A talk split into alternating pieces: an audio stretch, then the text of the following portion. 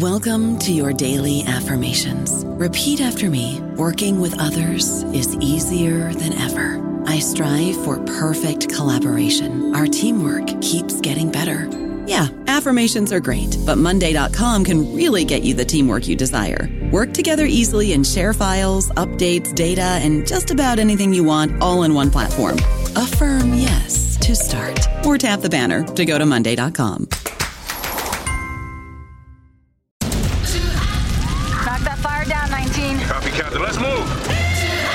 ABC Thursdays. Firefighters, we're family. Station 19 is back for its final and hottest season yet.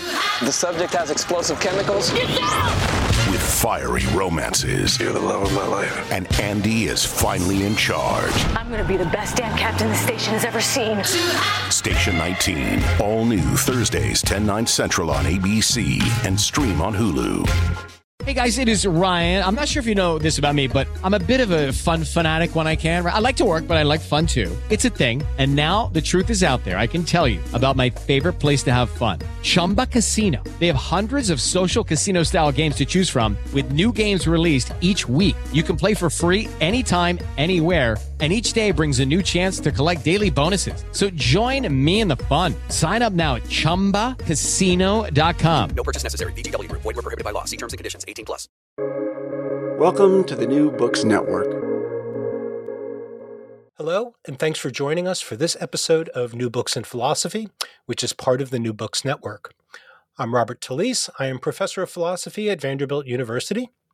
I co host the program with Carrie Figdor, Malcolm Keating, and Sarah Tyson. My guest today is Cecile Fabre. Cecile is Senior Research Fellow in Politics at All Souls College, Oxford. She's also Professor of Political Philosophy at the University of Oxford.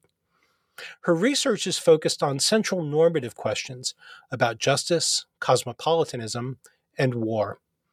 Her new book has just been published with Oxford University Press. Its title is Spying Through a Glass Darkly The Ethics of Espionage and Counterintelligence. Now, on its face, spying and counterintelligence activities seem morally suspect. They tend to involve sneaking, deceiving, and manipulating, as well as various forms of betrayal, treachery, and disloyalty. But intelligence and counterintelligence operations are mainstays of any modern state. Should we conclude that these activities are wrong, but nonetheless necessary, given the realities of modern politics? Now, in Spying Through a Glass Darkly, Cecile Fabre develops an intricate account of the morality of spying and counterintelligence activities. She argues that routine espionage activities are morally justified and even sometimes obligatory as a means to thwart violations of fundamental rights. However, she also argues that familiar forms of mass surveillance are unjustified. Now, as usual, there's a lot of interesting stuff to talk about here, but let's begin, as we normally do, with our guest. Hello, Cecile. How are you? Hi, Bob. I'm very well. Thank you. How are you? Oh, I'm doing fine today. Um, it's really nice to talk to you. Um, but uh, we usually begin these interviews with uh, the author of a fabulous new book uh, speaking a little bit about herself. Can you tell us a bit about yourself? Yes, of course. First of all, let me thank you for having me on the uh, on the program. I've looked forward to this, you know, very much. So, about myself, well, um, I'm a moral and political philosopher. Currently, as you said, at the University of Oxford. Um, as I'm sure uh, your listeners will have spotted by now and may know already I'm French, but I've lived in the United Kingdom for uh, 30 years, actually, 30 years, in this year. So I first came over to do a master's degree at the University of York. Then I moved to Oxford to do my doctorate under the supervision of Jerry Cohen. And then I've moved around the UK, you know, quite a bit until I came back to Oxford about 12 years ago you know now. Um, as you said, I've worked a lot on series of justice, cosmopolitanism, the ethics of war. I've also had um, a long-standing interest in the, the rights that we have of our own body, and I'm now moving into slightly different you know, areas. I'm getting very interested in some of the ethical issues that arise from the protection of cultural heritage. Um, on a less serious note, the one that is entirely relevant to what we are going to talk about this afternoon, I'm a massive fan of crime and spy fiction, which is one of the reasons why I ended up writing a book uh, about the ethics of, uh, of espionage. I mean, the opportunity to read Le Carré's novels and watch The Americans or um, The Bureau for work was just too good to pass up, really. you know, it's always I, I find I've been doing this uh, podcast for over a decade. It's always interesting to hear th- that kind of thing from an author, like what the what the what the background is to the interest in the uh, the topic that the book was about. Um, well, that that's fabulous. So um, uh, let's talk about the book. How's that? That's perfect. Excellent. fabulous. so um, I, I, I, suspect you get this kind of uh, sort of background question a lot. So you know, like many political philosophers, I I myself, you know, uh, opened your book with a vague sense that some of the canonical um, political theorists, and I was thinking mainly of a sort of throwaway line in a paragraph or two in Hobbes on, on the Citizen. Um, uh, but you know, sometimes you get a um, in the in classical political philosophy, um, you get a, a sentence or two about spies and what to do about them and whether they're needed and you know how to reward them and how to keep them loyal and all the rest. Um, but it wasn't until i got into the book that i realized um, how odd it is that the topic isn't more central um, especially in contemporary political philosophy. Now you know as you note that in the book there is a literature about surveillance and technologies that uh, rob us of our privacy, allegedly. Um, but you know, the, the, the practices of spying. Uh, again, I, I, suspect you're not alone in being a fan of spy novels and spy films. Um, so it's a it's kind of a puzzle that it's not more central to uh, what political philosophers are doing. So let's begin um, then, maybe with uh, if you have thoughts about why it might be so central. But then I want to move very quickly uh, into your opening analysis of these sort of three types of approaches that are more or less explicit, sometimes only implicit in contemporary political philosophy um, about spying, the dirty hands, contractarian, and just war accounts. Uh, so, can you give us that background and then and then get us up and running? Excellent. So, on the background, I mean, I have puzzled over why there is so little about espionage in contemporary political philosophy for years. Um, I mean, particularly in the last 20 years, which has witnessed an extraordinary revival in just war, you know, theory. And as we all know, you know, espionage is a handmaiden of war. So I simply do not understand why, you know, philosophers of war haven't really thought seriously about espionage. Um, I suppose, you know, a, a, partial and somewhat facetious, you know, answer to that question is that um, in, in popular culture, we perhaps tend to reduce espionage to James Bond, and it doesn't seem very serious, you know, to write scholarly scholarly articles about the ethics of James Bond. Um, I, am not entirely sure whether there is a less facetious, you know, answer to the puzzle. Um, in any event, um, I, I, realized, having worked and written on the ethics of war for a long time, that I, I really had to scratch that philosophical intellectual hitch, um, you know, about espionage. Hence, um, hence the book. Now, as as you say, there are broadly three contemporary approaches, which, for the reasons I've just given, are not very well developed. Uh, the dirty hands approach, contractarianism, and uh, just war theory. Um, although you know, they are not satisfactory, I want to stress that um, all three of them tell us something really important about the ethics of espionage. So they are worth investigating, you know, in their own right. So if we start you know, with a dirty hands approach, um, it might be helpful first to remind ourselves of what is a classic dirty hands scenario. So, a dirty hands scenario is one in which an official, for example, you know, the president um, of the United States or you know, the British Prime Minister, is presented quite official with a choice between two courses of action, both of which are morally unpalatable. Um, and he chooses one of those courses of action. So, in the classic case, for example, torturing a prisoner in order to find out where the dirty bomb you know, is located. And in so doing, he dirties his hands. Um, and the reason he does that um, is that breaching, in this particular case, the moral prohibition on torture is not as bad as allowing hundreds of people to die, you know, at the hand of terrorists. And so, in the context of espionage, you know, we see or argue that intelligence officers dirty their hands to the extent that, as intelligence officers, they must choose between, for example, not lying, not betraying, not blackmailing at the cost of being left in the dark, but on the other hand, committing those acts as a means to procure and protect sensitive information about national security and they choose to do the latter. So, on the dirty hands view, they dirty their hands and they do so justifiably, you know, for the sake of protecting lives, you know, by means of protecting information about national you know, security. Now, you know, on the face of it, this seems to be a very plausible characterization, you know, of what happens. And in that sense, um, the dirty hands approach is insightful because it tells us that when we think about espionage from a normative point of view, we have to find a justification for tactics, courses of action, which are morally unpalatable. I mean, the problem with the dirty hands approach, however, is that it does not allow for the possibility that the intelligence officer might, in fact, be acting entirely cleanly. So it seems to me that uh, the presumption of the wrongfulness of, for example, deceiving or manipulating others can be lifted or overridden.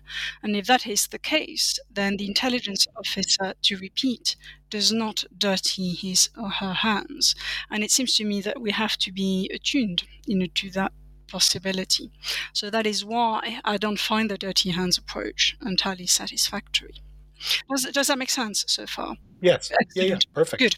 And so the second approach that I discussed in the book is um, what I call, uh, in line with others, contractarian, you know, political morality.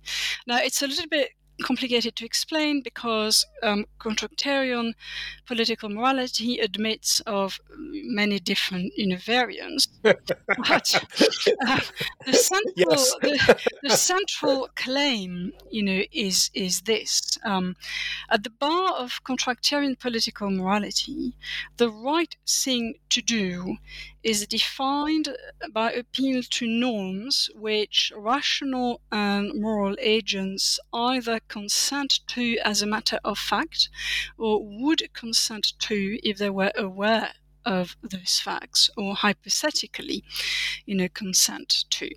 So Uh, to give you an example, on Hobbes's view of contractarian morality, the consent at issue is the consent of moral agents who realize that it is in their interest to entrust the state with the task of protecting them from internal and external threats on Locke's view, the consent at issue is the consent of agents who realize that the only way to ensure that all are treated equally is to have each consent to the authority of the sovereign. Now, there is a tradition um, within just war theory, which constructs the morality of war along contractarian line. And there is also a little bit, you know, of a tradition in the ethics of espionage, which does the same. So, for example, if we go back to Hobbes's view, the thought here is this it is in the interest of intelligence professionals and the masters whom they serve to abide by certain norms of conduct when they carry out espionage you know, activities. They either, as a matter of fact, do consent or ought to consent to those norms, and they common agreement on those norms is what gives us you know, a moral framework for espionage, you know, activities. Um, and, you know, a relevantly similar argument can be made about espionage on Lockean grounds.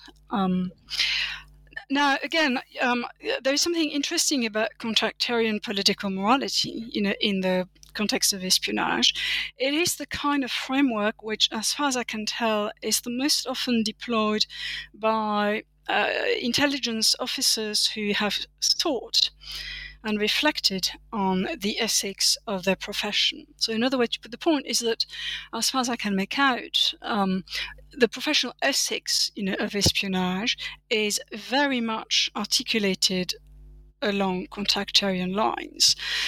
And although I do not myself subscribe to contractarian political morality, and I'll explain why in a, in a second, it seems to me that in this field, as you know, in the realm more widely of war ethics, or indeed police ethics, which is you know similar, it's important to be aware of the ways in which the professionals, you know, think, um, if only because one has a better chance of being listened to, you know, by them if one shows that one is aware, you know, of the philosophical uh, assumptions, you know, on the basis of which, you know, they conduct, you know, their work. Um, that said, uh, as I noted a moment ago, and I'm not, you know, a, a proponent, you know, of um, contractarian political morality you know, for a number of reasons. I mean, let me, you know, highlight two really. Um, I mean, first of all, I mean, to be honest, you know, the fact that some political communities and intelligence professionals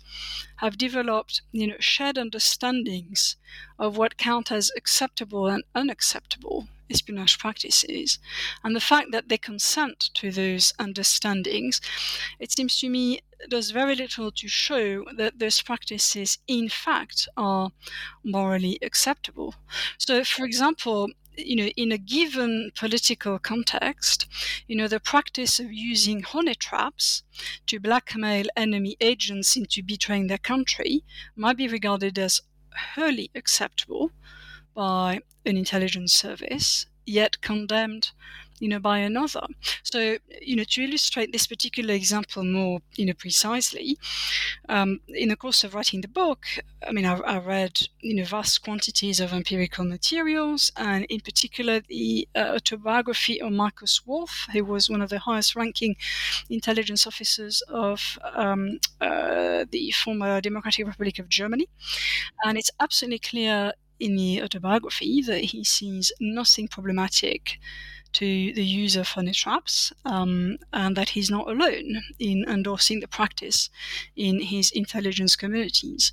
Uh, at the same time, I have had former officers of British intelligence agencies swear to me that it is absolutely not part of shared understandings within the British intelligence communities, you know, to use honey traps. So, I mean, it seems to me that, you know, contractual morality would need to have a better grounding for its claim that there is, you know, consent um, on some of the norms, you know, at issue. Um, my second main objection, in a way, you know, is is related, you know, to this. Um, you know, very quickly, um, contractarians will have to accept that there are norms of conduct which are valid, irrespective of whether or not intelligence professionals and the citizens on whose behalf they act agree to those norms or not. Um, and as soon as they make that concession, it seems to me that the game is up, um, because then one have to one has to wonder whether, you know, the notion of the contract, and much more deeply appeals to consent, on which contractarian theory rests, does any work at all. You know, to get us to understand what it is that intelligence professionals are permitted or obliged, you know, to do. And that's a that's a more gen- I mean there's a um you know that's just a more general objection to whatever you want to be a contractarian about, right? It's a good one. well, I mean, I, I, think it's a good one. I mean, I have long-standing disagreements um, about this, you know, with, uh, you know, with some of my, um, you know, colleagues, you know, who have developed v- very sophisticated, you know, accounts of contractarian political morality as applied, you know, to war. But I do stand, you know, by, you know, the concerns I have just, um, you know, articulated. Um, the third approach is uh, the, the, just war, you know, theory, you know, approach. Um, that's a, a, very, very long, you know, standing, you know, philosophical framework, which, you know, in the West really started being developed by theologians, you know, in the early, in the Middle Ages. Um, I, I, want, if I may, to spend a little bit of time on this, um, you know, in case some of your readers are not you know familiar you know with just war you know, theory so in the west um, you know the, the central puzzle if you are a christian um, is is this. Um, given christ's injunction against harming you know other people how can one develop an account of self-defense right? Um, it is all very well, you know, to say that if I'm hit, you know, on one cheek, I ought to turn the other cheek. Nevertheless, very, very, very few people, and indeed very few Christians, are absolute, you know, pacifists. So, in the context of war, you know, the challenge is to provide a justification for the permissibility of killing, you know, within uh, a Christian, you know, framework. And that challenge has been taken up, you know, over the course of several centuries. Um, the answer to that challenge consists in uh, arguing that uh, war is just, all things considered, only if it meets a number of conditions. It has to have a just cause. It has to be waged by the right authority. Um, it has to be a proportionate response to the wrongdoing to which one has been subjected. And once the war has started, there are certain rules about what can or cannot be done. So, you know, the innocent who are not causally, causally or morally responsible for the war are not legitimate targets. Soldiers are, you know, legitimate targets. There is a proportionality condition. You know, once the war has started, the war must have a reasonable chance of success, and it must be the option of last resort. Now, I wanted to spend a bit of time on this because. Um, you know, in the light of what I said at the very beginning of the conversation, that espionage is a handmaiden of war, um, at first sight, when I started thinking about espionage, I thought, well, it's easy. You know, you just apply, you know, the just war theory framework. And then you have straightforwardly, you know, an account of the permissibility of espionage. And you have it not just within war, but outside of war, you know, as well. So, straightforwardly, you could argue that an espionage operation is justified if it has a just cause, if it is proportionate, if it abides by certain norms as to who may be targeted or not, you know, and so on and so forth. Um, so, again, um, you know, the just war theory framework is attractive. Um, it tells us something about how to go about justifying espionage. And the thing that it tells us is that if we have any hope to justify espionage, we have to accept that um, we need to provide an account of defensive harming, you know, harming in self-defense or harming you know, in defense of others. The problem, however, is that just war theory as I've said, is concerned with justifying killing or, at any rate, very serious injury, you know, to limbs and property, as well as threats to life. But at the risk of pointing at the obvious, to spy and to protect one's secrets is not at all the same as to kill. So, an account of the ethics of espionage must be very sensitive to this important difference, you know, between those um, domains of activity. Right, and I guess that in the espionage case, it would be um, since it's so central to just war theory that there be identifiable categories like aggressor. Yes, yes. yeah, who started it? Who started in espionage, yeah. it doesn't seem like that's. Um, doesn't seem like that applies in espionage. Who started spying doesn't seem like the right kind of moral doesn't seem like the same kind of relevant question as it does yeah, in the war that, case, that's, right? th- that's good. So I think I think you're right. Um, so yeah, so this this is interesting. So um, the, the, contrast here, picking up on what you've just said, you know, could be framed as follows. Well, look, you know, when we start talking about the morality of war, are we not presupposing that there is a clear contrast between a state of war and a state of peace? Um, and you know, the, the the norms regulating war are norms for exiting a state of peace and entering a state of war. And by contrast, it seems that um, you know, given that espionage goes on all the time. Um, even among allies, even, it should be even amongst allies. You, it seems that the framework um, of the just war is not entirely opposite. Now, I'm very sympathetic, you know, to this. However, um, one of the, uh, the, really serious philosophical and practical and legal, you know, challenges for uh, philosophers and philosophers of war and lawyers who have to think about war is that in many more conflicts than used to be the case, certainly in the modern and contemporary era, the line between war and peace is really not as hard and fast, you know, as we might um, as we might think. Um, and so, if that's true, um, then you know some of the worries that I articulate in the book about the ethics of espionage worries which flow precisely from the fact that espionage is an ongoing state of affairs. Those worries will also arise for those military conflicts which seem to be, by dint of how protected they are, uh, ongoing in a state of affairs as well. Um, right. Fabulous. Um, so good. So we've got three um, three accounts. Some of them are merely implicit in literature. Some are more explicit. They reveal something important, the argument is that they are deficient. So your positive account then um, begins with an insight. Um, uh, I think this is a, a, really sound methodological thought. Right? that um, for if we're looking at if we're trying to figure out the morality of espionage, we need to begin with an examination of secrecy, because that's what espionage is always about.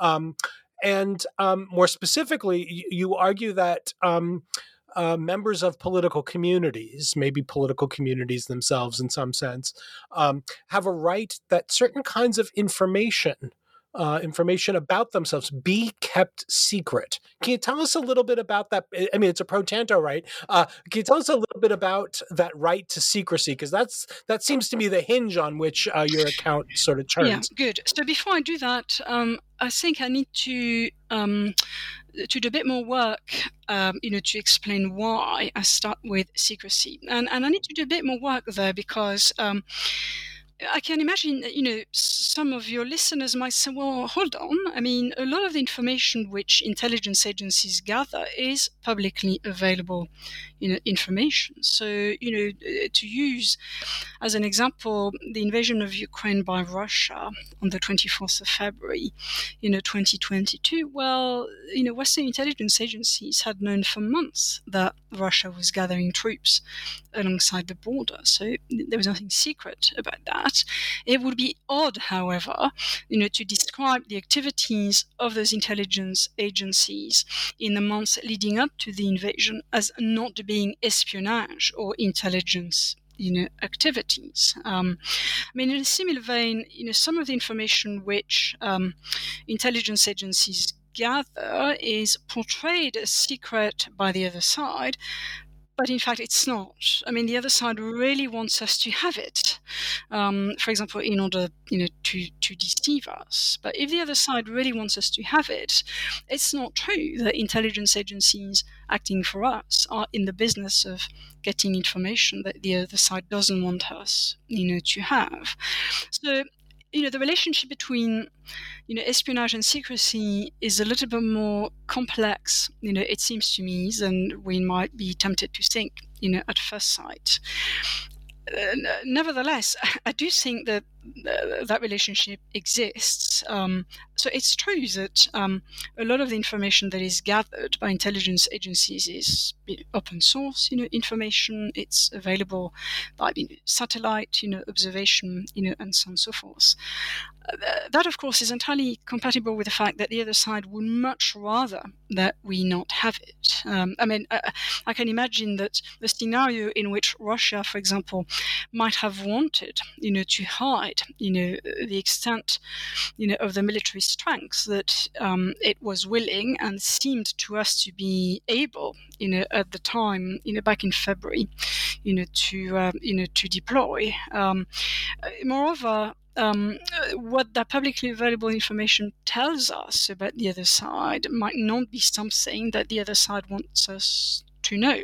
Um, and finally, when the other side does want us to have that information, when it does so in order to deceive us, um, well, what we are in the business of really trying to find out is the real information that they do not want us, you know, to have. So secrecy really, you know, is absolutely central, and yet it hasn't really been looked at um, you know, by the scholarship on espionage. I mean, it's been looked at in a lot of other contexts, which are germane, but not specifically, you know, in the service of scrutinizing whether espionage is morally permissible. So, what I want to argue is that um, citizens of a political community have a presumptive right that some important information about themselves, qua citizens, so relating to national security, political agency, to their economy, as well as, in some cases, to their private lives, be treated as secret by the other side in the context of foreign policy. So that's how the argument goes. Right, and um, so let me ask about the the next the next step then. Um, because I do want to hear about the uh, um, the basis for that right. I mean, there is you've got these sort of two um, two reasons why uh, uh, we might have this right. But once you est- the, the, the argument, the way the argument works is that once you establish that members of the political community have that right, that certain information be kept secret, that's the basis for the defense of espionage as not merely permissible. And here's the part that I, th- I thought was was really uh, intriguing and and very very interesting about the book because ultimately you ultimately you argue that um, certain espionage activities are not only permissible, they are also obligatory. Yes. So, can you fill in some of those gaps? Well, first, it might be helpful um, if I say a little bit more, um, if that's okay with you, uh, about justifications for the right to secrecy, uh, to political secrecy. So, I mean, there are essentially two. Um, uh, well, I, I, I, deploy four in the book, but the main ones um, are national security and democratic agency. So, I, I mean, I'm, I'm not going to spend a huge amount of time you know national security because it, it seems to me fairly obvious um, that there is a presumptive right um, you know held for example by you know American citizens. In fact I should say American residents or British residents or French you know residents that um, you know the codes um, giving access to uh, weapons of mass destruction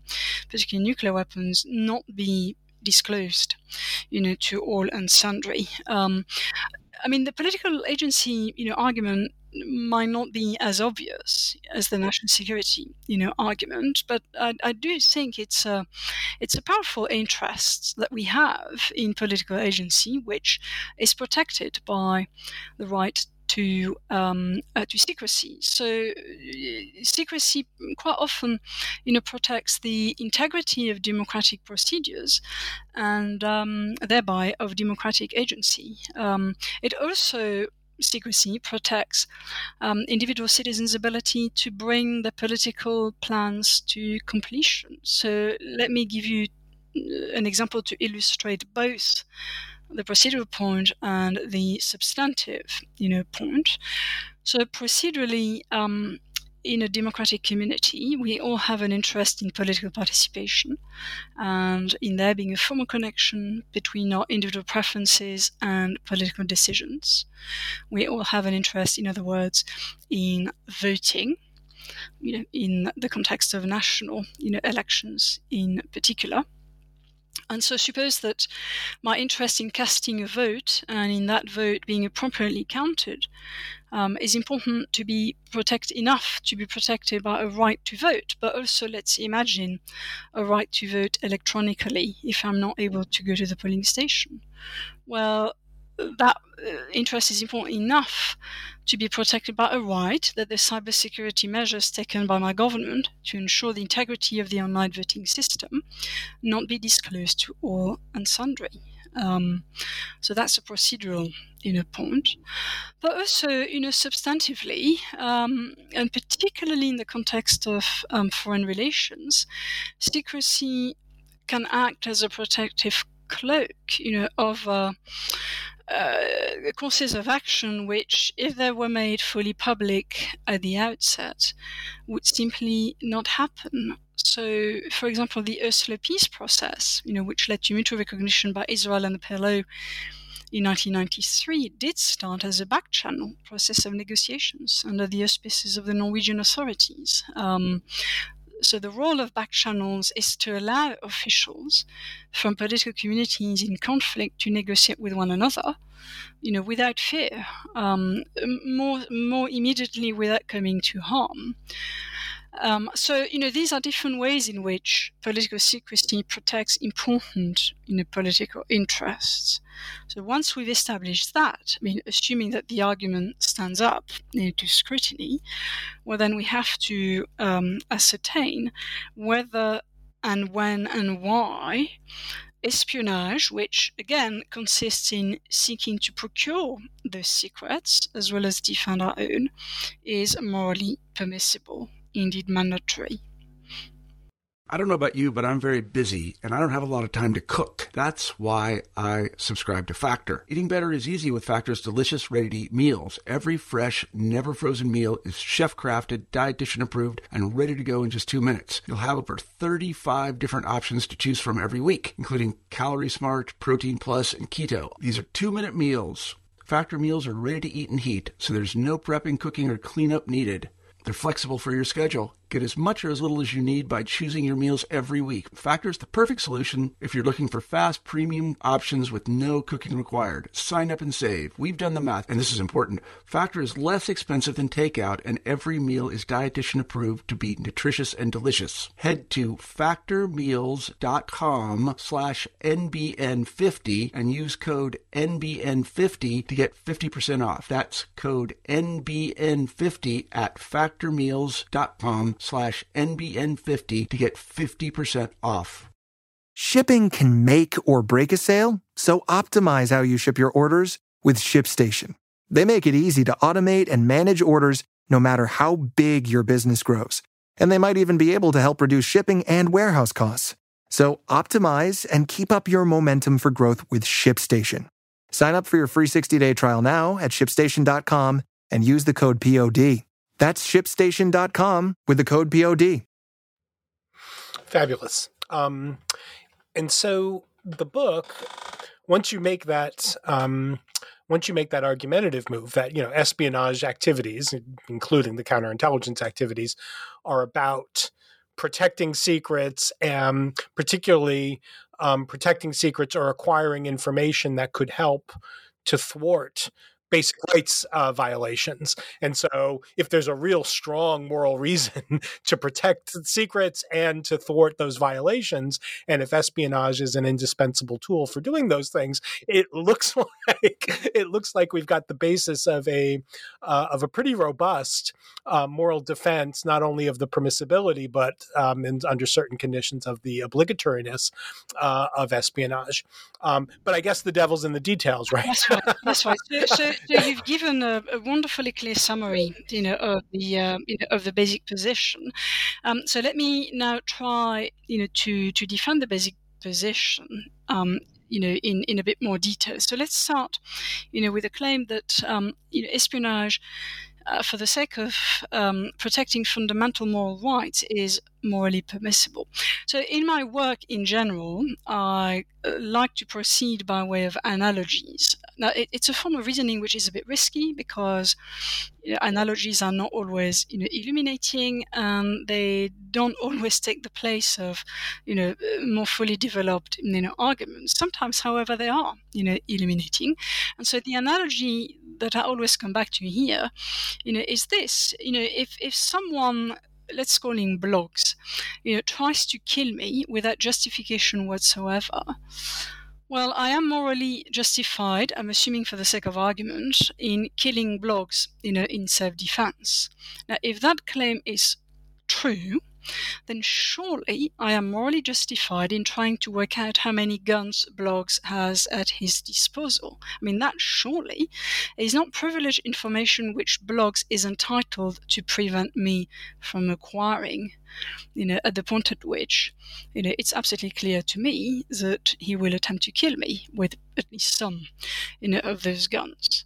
Um, and the point carries over, it seems to me, by analogy to espionage in the context of war. It is not restricted you know, to war. So, as I argue, you know, in um, in the book, you know, if we imagine a country which I call blue, and which embarks on a policy of um, undermining foreign leaders without warrant, uh, for example, Greens leaders, on the grounds that Green leaders refuse to align themselves to Blue's national interests, and if we imagine that um, Blue's activities would be seriously harmful you know, to Green's populations. While insofar as Blue acts unjustly, Green may justifiably appropriate of information which Blue lacks a right to keep secret about Blue's designs, information which Green needs in order to tailor its particular response. So, you know, the, the case for permissible espionage you know, again, you know, with a view solely to uh, protect, you know, fundamental moral rights, more precisely to thwart violations of those rights. Um, the claim that espionage to that end is permissible seems fairly straightforward, you know, to me.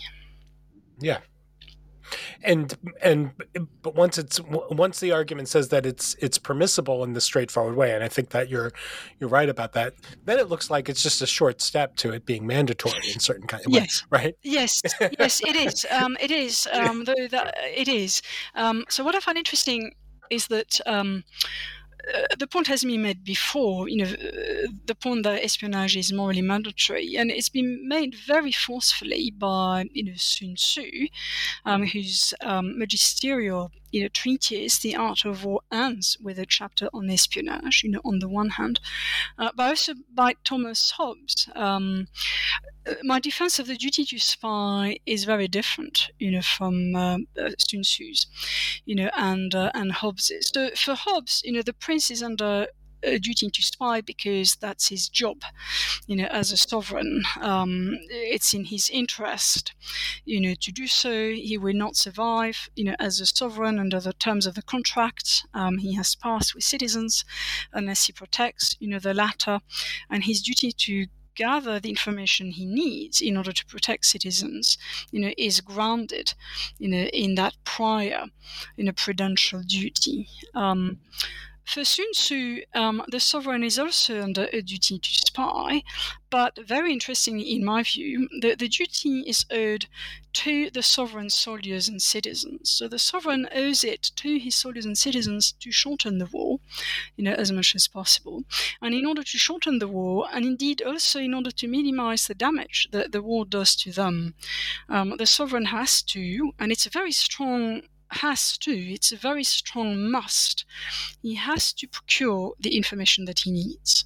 And if spying is the way to do it, well, then so be it. In fact, Sun Tzu goes as far as to say in, um, in a passage that um, stands out, you know, in the book, it seems to me, um, insofar as it has a hint of pathos that you don't find elsewhere you know, in the treaty, Sun Tzu says, the prince who does not spy for the sake of his soldiers um, and subjects is, and here I quote, devoid of humanity. It's a very strong, it's a very strong statement.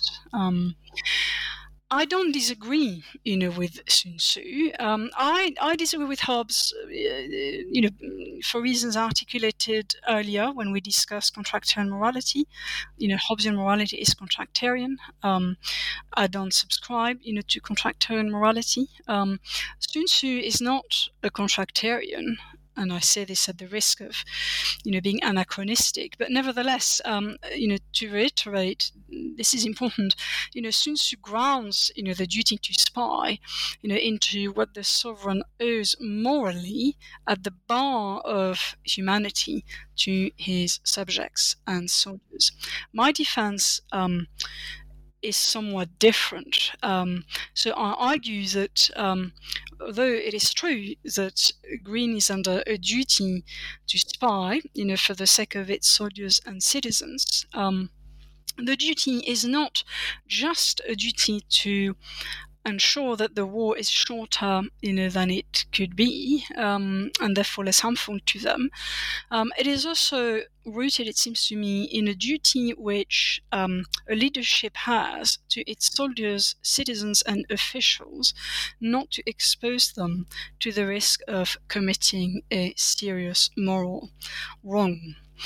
Um, when we go to war, but the point also applies when we think, for example, about the imposition of economic sanctions or other measures short of war, you know, we impose harms on a wide range of people, not all of whom are our fellow citizens. Um, and there is always a risk that those harms will be wrongful know harm. So there is always a risk, for example, that the military leadership will order, you know, a battalion or you know uh, drone pilots to attack targets which in fact are not, you know, legitimate targets. And it seems to me to be a serious dereliction of duty if that military leadership fails to procure information that would tell them that the target is not a legitimate target. It's a dereliction of duty not merely vis-à-vis the direct victims, you know, of the targeting, but vis-a-vis those soldiers, you know, themselves, you know, and uh, the less highly ranked, you know, officials as well. So the, the duties owed, um, you know, by Green, in my recurrent example, you know, to Green citizens and soldiers um, as grounded with Sun Tzu in a duty to spare them from the suffering of war or harmful foreign policy decisions. It is grounded um, in a duty to spare them from the risks of wrongful moral agency. And that risk is overlooked, you know, in the literature. But it is also a duty which Green owes to Blue's innocent civilians. Um, which otherwise, you know, um, who otherwise would be subject to wrongful harming. That's fabulous. So th- th- I take that to be uh, sort of the, the, the core argument, and then the rest of the book um, is devoted to particular tactics or forms or sites of espionage. Um, and so, you know, it, I'll just mention to the readers that this is a, a, a, really, you know, I don't know if comprehensive is the right word, but you know, there's a lot going on in the book when it comes to the various kinds of tactics.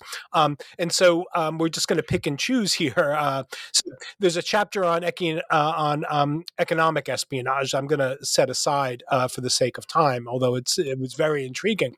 Um, I want to ask about your analysis of deception and then also your analysis of treason. So you argue that there are some forms of deception that are practiced in the course of espionage activities that are defensible even when they harm those who aren't acting wrongfully. Um, so, can you, uh, which again, uh, uh, I, I, was, it was an eye opening kind of argument for me. Um, so, uh, can you run us through the deception argument? And then I want to follow up with the question about treason, which has a similar kind of structure. That's right.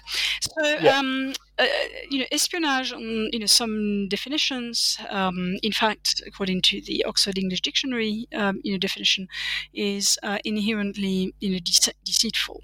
Um, and in fact, um, Kant, who is one of the very few moral and political philosophers in the history of political thought, apart from Hobbes, um, you know, to have talked about espionage, loathes, you know, espionage. Uh, he, he dubs it that, I quote, infernal art. Note the contrast, you know, with uh, Sun Tzu, we have two very different kinds of pathos. You know, he uh, and and he loses um, espionage, that infernal art, precisely because, you know, to practice espionage is to uh, to deceive.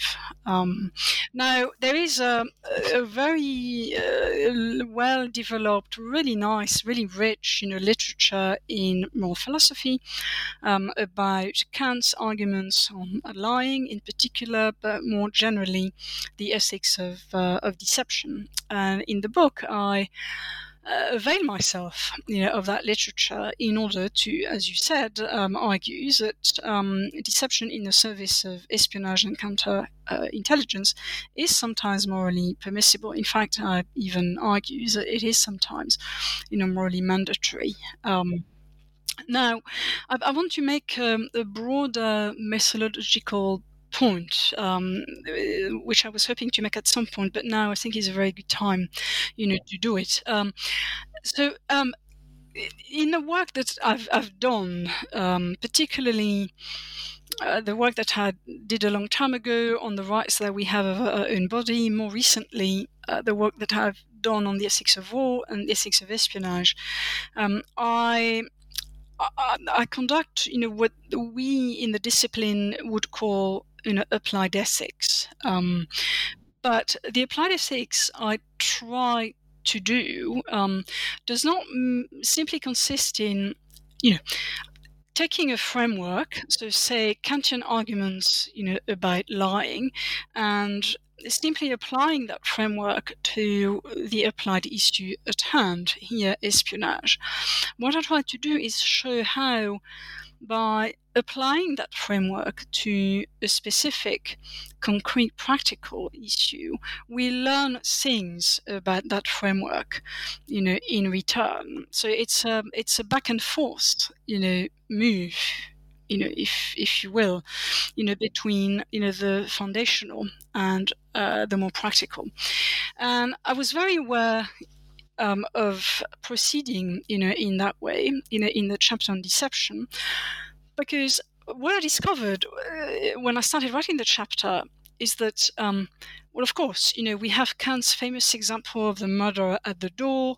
So the murderer turns up on my doorstep, asks me uh, to tell him the whereabouts of his intended victim. Am I morally allowed to lie? Kant says I'm not. Uh, most people say I am. Fine. But then when I started thinking about different kinds of deception and uh, different kinds of intelligence in know, operation, uh, strategies, um, I discovered that there are many variations on Kant's initial in an example of the murderer at the door, which in turn tell us something about the ethics of deception that we might not have been aware of you know before. So my hope um, is that what i say about deception in the book the deception inherent in espionage and counterintelligence operations might be helpful when we think about deception in other contexts you know as well. So that's the general you know methodological point i wanted to make. Um, now, I argue, and I'm not alone in this, um, that um, uh, intelligence professionals, uh, their leaders, and the citizens on whose behalf they act, who are relevantly similar to the murderer at the door, have forfeited you know, their claim not to be deceived. Um, depending on the nature of their wrongdoing, they have forfeited their claim not to be lied to, they have forfeited their claim not to be misled by implicature, they have forfeited their claim um, uh, not to have information concealed, you know, from them. These are the easy cases. These are the people who are relevantly similar um, uh, to the murderer at the door. Now, your question was more probing, more penetrating. it said, "Well, you know, what about the innocent? You know, what about what about those who are embroiled, you know, in the deception operation, but who have nothing to do with the war, with the wrongful, you know, foreign policy conducted by the regime? Now, this is, uh, you know, one point at which we learn a lot, you know, from the ethics of war. Um, in that body of literature, there is a well-developed set of arguments which um, seeks to show that under certain conditions, um, one may harm the innocent, provided the harm is a, a foreseen, the unintentional side effect, you know, of one's actions. And so here I use that body of thought um, to show that um, although some innocent people will be harmed by deception operations, so long as the harm is a collateral damage, if you will, you know, of um, uh, you know the harm that is done to legitimate targets, then subject to, in particular, constraints of proportionality, uh, the operation of deception is morally justified. Wonderful. Um, so we're we're you've been very generous with your time, um, and I want and we're, we're we're running short here, but uh, there are two issues that I, I wanted to uh, invite you to um, uh, to speak to that come up in the book. Um, one is the treason chapter, and um, uh, the the idea again is that in some cases, you know, that, that there is a moral there is a moral category in your view of mandatory treason. Um, but I wanted also to make sure uh, that we we we get a chance to talk to the, about the last chapter of the book, which is about mass surveillance.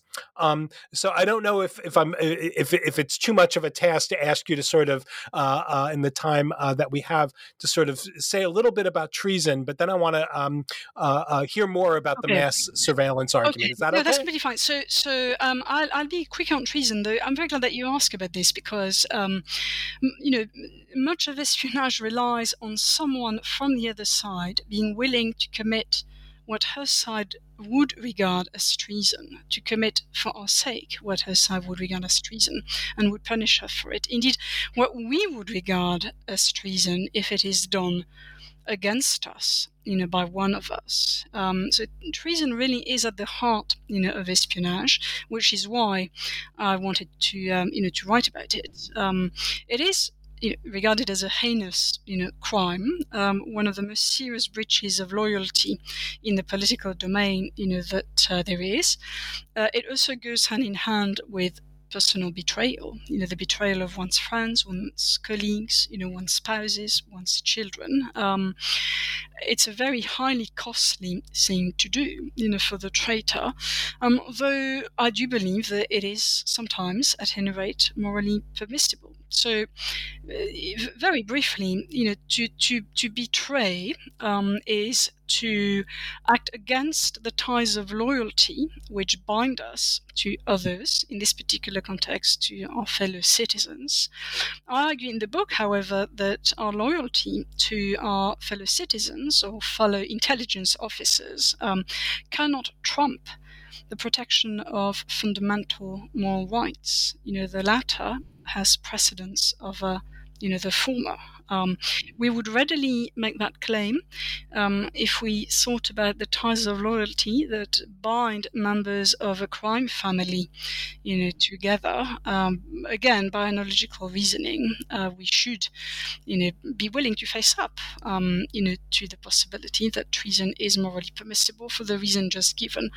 As I also argue in the book, um, I do believe that um, there are circumstances in which um, it is um, a duty of good Samaritanism that we are under a duty to do our share to protect victims of violations of fundamental, you know, moral rights. And sometimes, you know, the way in which we discharge that duty is by passing on, you know, to the other side information that that side needs um, in order to protect those people. Um, we are also under a reparative duty um, when one is embedded in one state's unjust know, structures to correct for one's complicity in the moral violations that that regime you know commits. And again one way to discharge that reparative duty can sometimes take the form of informational treason. So that's the core of my argument in that chapter. Very good very good. Um, so let's move on to the surveillance, um, which you find objectionable. Um, uh, but the reason, I, again, the reason I thought, the, the, central reason, there are lots of reasons, but the reason I thought was very interesting um, mass surveillance um, is uh, objectionable um, when it is objectionable because it entrenches unfair inequalities. Yeah. Good. Can you tell us a bit about that to, to wrap up? Yes. So, so um, m- most people, a lot of people, when they think about um, what might be objectionable mass surveillance, will immediately think, oh, well, it's a violation of privacy um, as implied by the word, you know, surveil. Um, and I agree that it sometimes is a violation of privacy, though not always. And I want to show that um, even when it is not, you know, a violation of privacy, we have good reasons to be very deeply concerned about it uh, on grounds of uh, unfair, you know, inequalities. And the argument here goes something like this: uh, practices of mass surveillance currently rely on algorithmic, you know, processes, and there are very good reasons to believe that those algorithmic processes, in turn, are parasitic on existing unfair inequalities. So, as a result, you know, decisions which are made on the basis of those processes uh, worsen uh, and trench, you know, those uh, those inequalities. Um, so the argument, you know, stands up uh, if we can show uh, why and how you know, algorithmic uh, processes are parasitic on existing you know inequalities. Um, there is a, a, mushrooming, as it were, literature, you know, on this, um, you know, at the moment, uh, which um, which I use, you know, in the book. Um, the general claim really is this: that you know, algorithms are only as good as the data which they process um, is and um, the data on which they are trained, you know, as well. And so, you know, when the data is incomplete, corrupted, um, false errors can lead to mistaken assumptions of, um, of responsibility. And that data is even more likely to be incomplete, corrupted, um, uh, false when it tracks, you know, existing um, existing inequalities. So you know, um, let me give you let me give you an example. Um, an important issue is that of what algorithms have been trying to identify as a normal pattern and deviations, you know, from that pattern. Um, and of what probabilistic inferences uh, can be drawn, you know, from that information. So one of the most interesting, um, you know, bits of evidence, as it were, you know, which I found, um, it was a 2017 survey, you know, conducted by the Pew Research Center uh, in the US on patterns of gun ownership. Um, so they correlate with political affiliation, patterns of habitat, uh, gender, and ethnicity. So, with that in mind, a white American male who owns several guns, who lives in the rural South, and who identifies as a staunch anti federal state Republican will fit very nicely what you may call a normal pattern of gun ownership in that country. A youngish American of Middle Eastern descent who lives in New York and does not record a party political affiliation will not fit. Now, suppose that the algorithm has been trained to identify, not entirely unreasonably, actually, you know, attacks on civilians by young men of Middle Eastern descent as terroristic attacks, whereas attacks by white supremacists are recorded as mass shootings. Well, it's very easy to see why a red flag might be issued if a 30 year old New Yorker who was born in Morocco suddenly buys guns, hires a truck, and posts anti West pro ISIS messages on Instagram, but not if the messages are posted by a long term resident of Colorado who buys a bunch of assault weapons, hires a truck, and posts violent anti federal and racist messages on Twitter. Now, I would like to hope that, you know, in the light of, um, you know, recent uh, events, not just in the US but in Europe as well, um, intelligence agencies have uh, done some work, you know, on their algorithms. But nevertheless, the example shows what is problematic, you know, uh, at the moment you know, about uh, practices of mass surveillance, which relies, which rely, sorry, on those algorithmic you know processes. Well, that's a a, a, a fabulous, I mean, a very illustrative uh, uh, example Um, so, uh, Cecile, we're, we are we are out of time, but I, I, I really want to thank you uh, not only f- uh, for joining me uh, for the for the podcast, but just but for writing just uh, you know a really fabulous book. You know, it's um, let me say this. Uh, you know, they're all, I like all kinds of philosophy books, you know, philosophy books that try to solve problems in new ways, philosophy books that are wrong, but in ways that are innovative and interesting. Um, but yours is a, is a, is a different kind of um, philosophy book that I like, which is a, the kind of book that shows me that there's philosophy where I hadn't noticed it before. Right, right. Well, thank you very much. That, that actually means a lot. Um, so really, you know, thank you very much, you know, for this and for having me. Oh, it's it's really been a pleasure. Um, so, listeners, uh, thank you for joining uh, Cecile and I uh, for our discussion. Um, to remind you, we've been talking about a fabulous new book by uh, Cecile Fabre. It's titled "Spying Through a Glass Darkly." The Ethics of Espionage and Counterintelligence. Um, and it's just been published with Oxford University Press. Uh, I want to thank you, listener, for uh, tuning in uh, to New Books in Philosophy. Bye for now.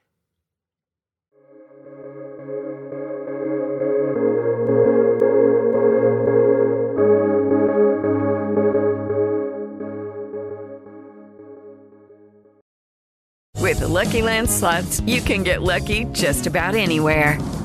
This is your captain speaking. Uh, we've got clear runway and the weather's fine, but we're just going to circle up here a while and uh, get lucky. No, no, nothing like that. It's just these cash prizes add up quick. So I suggest you sit back, keep your tray table upright, and start getting lucky. Play for free at LuckyLandSlots.com. Are you feeling lucky? No purchase necessary. Void where prohibited by law. 18 plus terms and conditions apply. See website for details.